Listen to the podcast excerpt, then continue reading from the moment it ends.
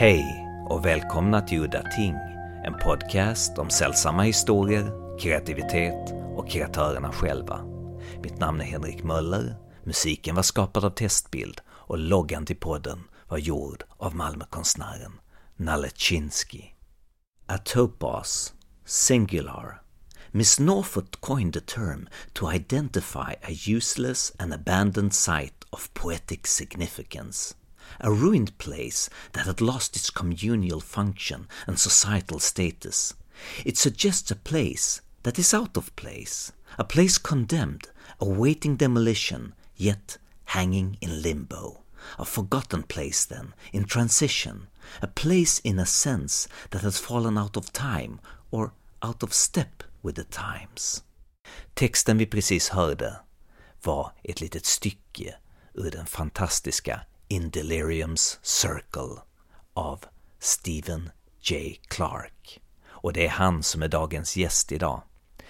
En nutida skräcksurrealistförfattare. Han har skrivit bland annat den Macken-aktiga The Satyr and Other Tales, men även märkliga mardrömska The Feathered Bow och min favorit då, In Delirium Circle. Den handlar om en man som genom ett upphittat brev dras in i en hemlig sekt som arbetar för att uppnå delirium på olika destruktiva sätt, eh, för att därmed nå en sorts uppenbarelse och sanning.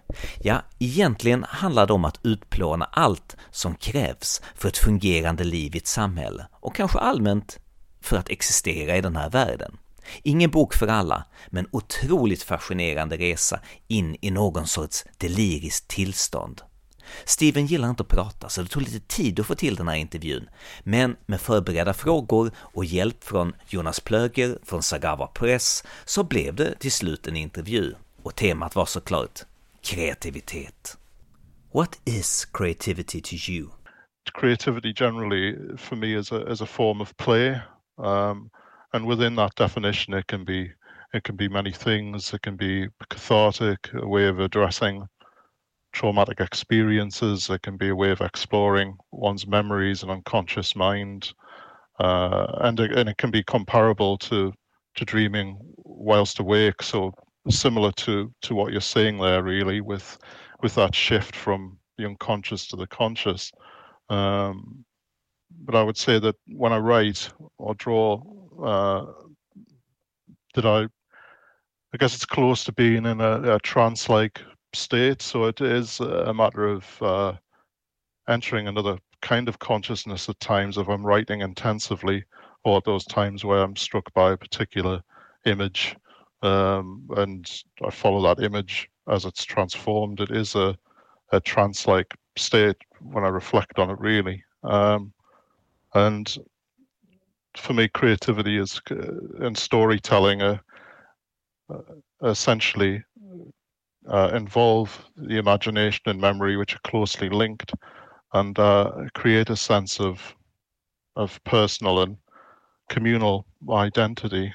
Are nature landscapes and dreams important inspirations in your stories? I mean, the, I guess the, the common factor in that is similar to what I was just saying with the first question was that the common factor shared by landscapes and dreams would be memory and uh, how we reflect on landscapes and dreams and how natural forms from nature shape our ways of thinking and how we as mirrors remember and dream of nature. Um, i mean I, I rarely draw in terms of observing nature as in terms of sketching a scene from nature yet it is a source of in- inspiration. It's part of the repertoire of forms and symbols within a, a personal mythology that I've developed over the years. So I'm like drawn to recurring motifs and images such as tree forms uh, and uh, interpreting and imagining them uh, for myself within that mythology. Um, but again, this is to do with uh, play. It goes back to what I was saying about play and revelation, seeking out unexpected and spontaneous and irrational insights um, from from uh, these natural forms from nature, and which I guess is also related to my my childhood really. So again, memory uh, memories of being raised uh, in a rural part of County Durham, which is in northeast England. Uh, and I used to like play in areas with my friends that were certain wooded areas and near forests and streams that would be considered uh, forbidden in a way uh, by parents because they were considered uh, dangerous in some way. Um, and so these places had an air of danger and mystery, uh, partly because older children would hang out there, gangs of kids with bad reputations would build their dens amongst the trees. So the countryside made a, a lasting impression upon me. Um, and I guess there's uh, an analogy there so that uh, those areas uh, which are forbidden and forgotten places um, I guess would also appear in my my dreams as well. I have a kept a, a dream journal of uh, significant dreams over the years, and uh, so that that is is a plays a part in in my creativity too. Yeah. Well, you know, I'm thinking Arthur Machen described his entire life's inspiration with stories connected to his childhood landscape of Caerleon on Usk. Uh, is that something you could re relate to, you know, uh, or uh, is is it something that you sort of uh, learn to appreciate afterwards? Um, I think, uh, to be honest, to an extent, as a child, uh, I kind of um, took it for granted in a way that I would play in these open fields and in wooded areas, and uh, that was just simply because it was simply there on the doorstep. And then when you reflect on it as you get older, uh, you realize how special and significant that was, I guess. There's a difference there, I think, the way Machen's talking about Wales and has a, a, certain romantic air to it. But although he did write about urban places as well, of course. But I would say that really my experience of nature would be that it was very much uh, also had a a certain urban aspect to it, I guess. Could you talk about a time in your life when you felt really inspired to create and what it was that helped inspire you then? The way I would approach this really is uh, I would say that the it's always really the latest project that inspires me the most. Um, so it's hard for me to like really think back to a previous time because I'm so absorbed in in my uh, current creative projects that kind of dominates my thoughts uh, a, large degree. So um, I hope it's okay that I talk about that. Um, uh, uh, as I say, I'm still really absorbed in uh, my third third novel, The Mirror Remembers. Um, so I'm in the process of finishing the illustrations for that. Uh, and in terms of uh, inspiration, what you're talking about being inspired, generally, I would like to to read out a, a, a quote uh, by J.G. Ballard, if that's if I may. Um, it's um, I have this written in a in a journal. I often write the this same quote in the front of a journal just to as a reminder. Really, it says. Um, he says, uh, My advice to anyone in any field is to be faithful to your obsessions, identify them, and be faithful to them let them guide you like a sleepwalker. Um, so I I try to be uh, faithful and follow the paths that my imagination suggests. I don't really hark back to nostalgically to a previous uh, creative time. It's the current project that fascinates me in an all-consuming way. So, and uh, it might interest you to know that the Mirror Remembers the current project is which is a novel, that it acts as a, a prelude to In Delirium Circle and The Feathered Bough. And uh, in that, I'm exploring the, the protagonist, William Fetcher's origins. So it's very much an, uh, an origin story. Um, and the story emerged as a kind of folk tale or even fairy tale, and in some respects, a colonial ghost story. Um, and my research led me into reading into uh, cunning folk traditions with their tales of uh, witchcraft in rural communities and animal fil- familiars. Um, I imagined a character called the Infanta uh, who um, appeared to me as, as the apparent antagonist of the story. She emerged quite unexpectedly as if introducing herself, um, which shows that a character or, or image or narrative event isn't simply consciously inspired, but appears to have a life of its own, a moment when when the imaginary becomes real. And I feel I, am just merely the the chronicler or witness of these things as they emerge, uh, piecing them the hidden together as I as I go along. Do you have a specific method when you write uh, a structure to the story, perhaps? Well, I wouldn't say a, a, definite method as such. It's really, for me, it's about being co committed to to my imagination and remaining responsive to it. Um, to listen to it as a, a, form of intuition and a source of revelation. Uh, in terms of structure, I tend to develop different threads of the narrative as they occur to me. So I'm writing a few threads simultaneously at times, then I weave them together when it occurs to me to do so. So there is a structure, yet it remains, I like to allow it to remain open to spontaneity, responsive to the story as it shifts and takes shape. Uh, because I, I think that to an extent, the story is a, a living thing with its own needs. It arises out of personal experiences, but it often surprises me, like being led by the hand by the hand by a stranger, a doppelganger perhaps. So rather than structure as such, I ident- identify a certain compulsion, a momentum and trajectory of development, like like something organic mutating and transforming in real time. Um, so my writing process resembles a kind of waking hypnagogic dreaming.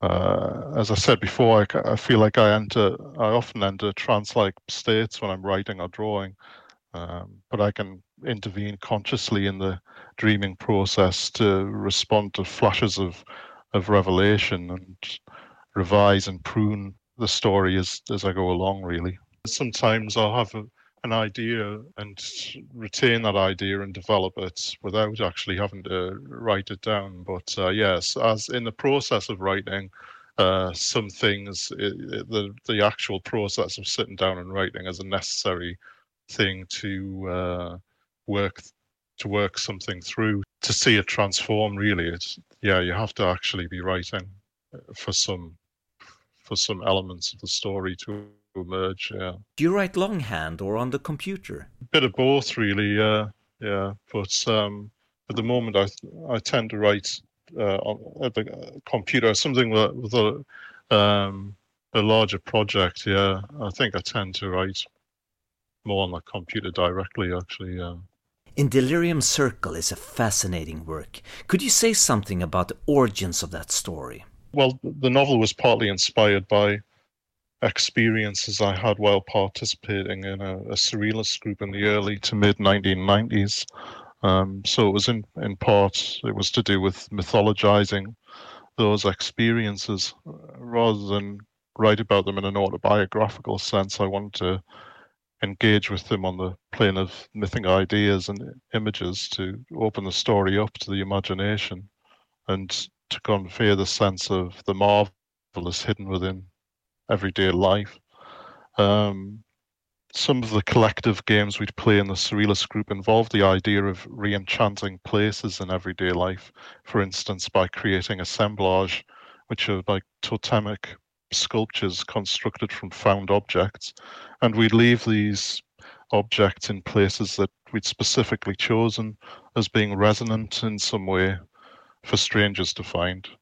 Um, so some of these ideas uh, and events in the novel have a basis in in lived experience. Um, yet also, as well as that, um, I wanted to explore the idea of a secret society or group, as as there's a long tradition of that in supernatural fiction. Uh, but tell the story from a more empathetic angle with a sense of intimacy and secrecy, um, hence the epistolary form.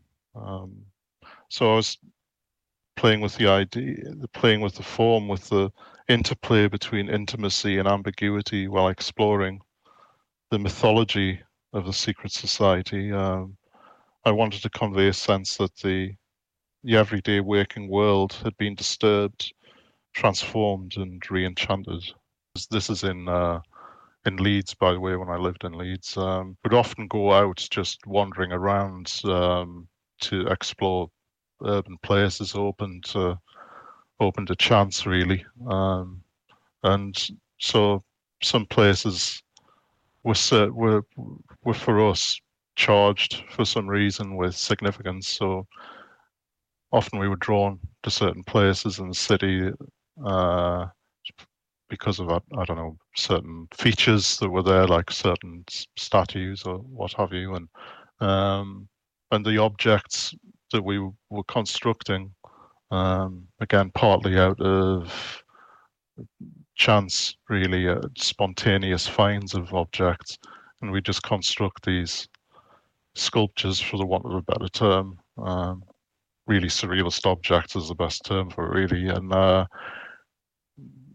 we would then play all of this really is uh, within a series of games uh, that we would play collective games and there were stages of interpretation as well. Um, so and uh, imaginative scrutiny of the objects we found the we would date date when we found the object. So it was thorough thorough games we played really. And um, so quite often the, the objects themselves in some way would suggest where where they should be placed. So a lot went into it. It wasn't just simply like a random thing of saying oh yeah we'll just stick this object in this place. It was um, quite complex games played how did you choose the derelict places that was to be re-enchanted?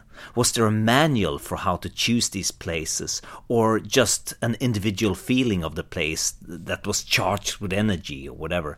I wouldn't say charged with with energy as such. Uh, I would say that was our our interpretation of it, and it became more to do with a collective uh, sensibility with us as a group of individuals. Um, so it would have meaning for us um, through our experiences. Um,